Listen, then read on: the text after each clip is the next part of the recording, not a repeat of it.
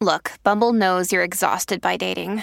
All the must not take yourself too seriously and 6 1 since that matters. And what do I even say other than hey? well, that's why they're introducing an all new Bumble with exciting features to make compatibility easier, starting the chat better, and dating safer. They've changed, so you don't have to. Download the new Bumble now. Naomi Judd's daughters pay tribute to her as they are inducted into the Country Music Hall of Fame.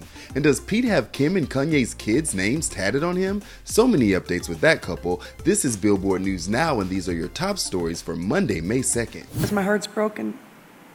And I feel so blessed, and it's a very strange dynamic to be this broken and this blessed. Over the weekend, music legend Naomi Judd passed away due to a battle with mental illness.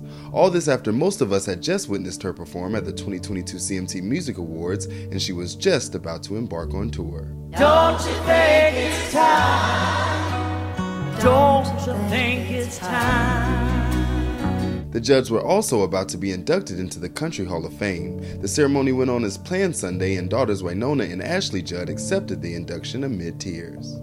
Your esteem for her and your regard for her really penetrated her heart, and it was your affection for her that did keep her going in these last years. Naomi had openly suffered from depression and spoke about suicidal thoughts and battling those anxieties. The country duo was no stranger to the Billboard charts, and Brandi Carlile honored them by performing with her daughter the hit Love Can Build a Bridge that reached number 5 on the Hot 100 in 1990.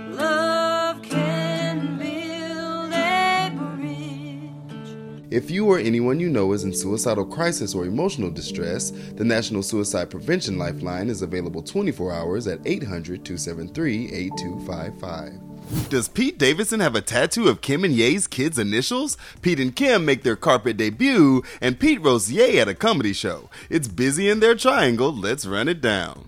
Speculation is high that Pete has tatted the names of Kim and Kanye's kids after he was spotted leaving a comedy show, with a new tat that seemed to spell K N S C P, which many think could be for Kim, North, Saint, Chicago, and Psalm. He's not a stranger to tats as he's already honored Kim with tats like one saying, My girl is a lawyer. The couple recently made their first red carpet appearance together at the White House Correspondents' Dinner. Pete also took stabs at Ye as a part of Los Angeles' Netflix is a Joke festival. Davidson joked that he went to the doctor to be tested for AIDS after Kanye's accusation since he was a genius, but was told he did not have it. He even said he hoped West would pull a Mrs. Doubtfire and show up one day disguised as a housekeeper in his ex wife's home. Running it down for you always, I'm Tetris Kelly for Billboard News Now.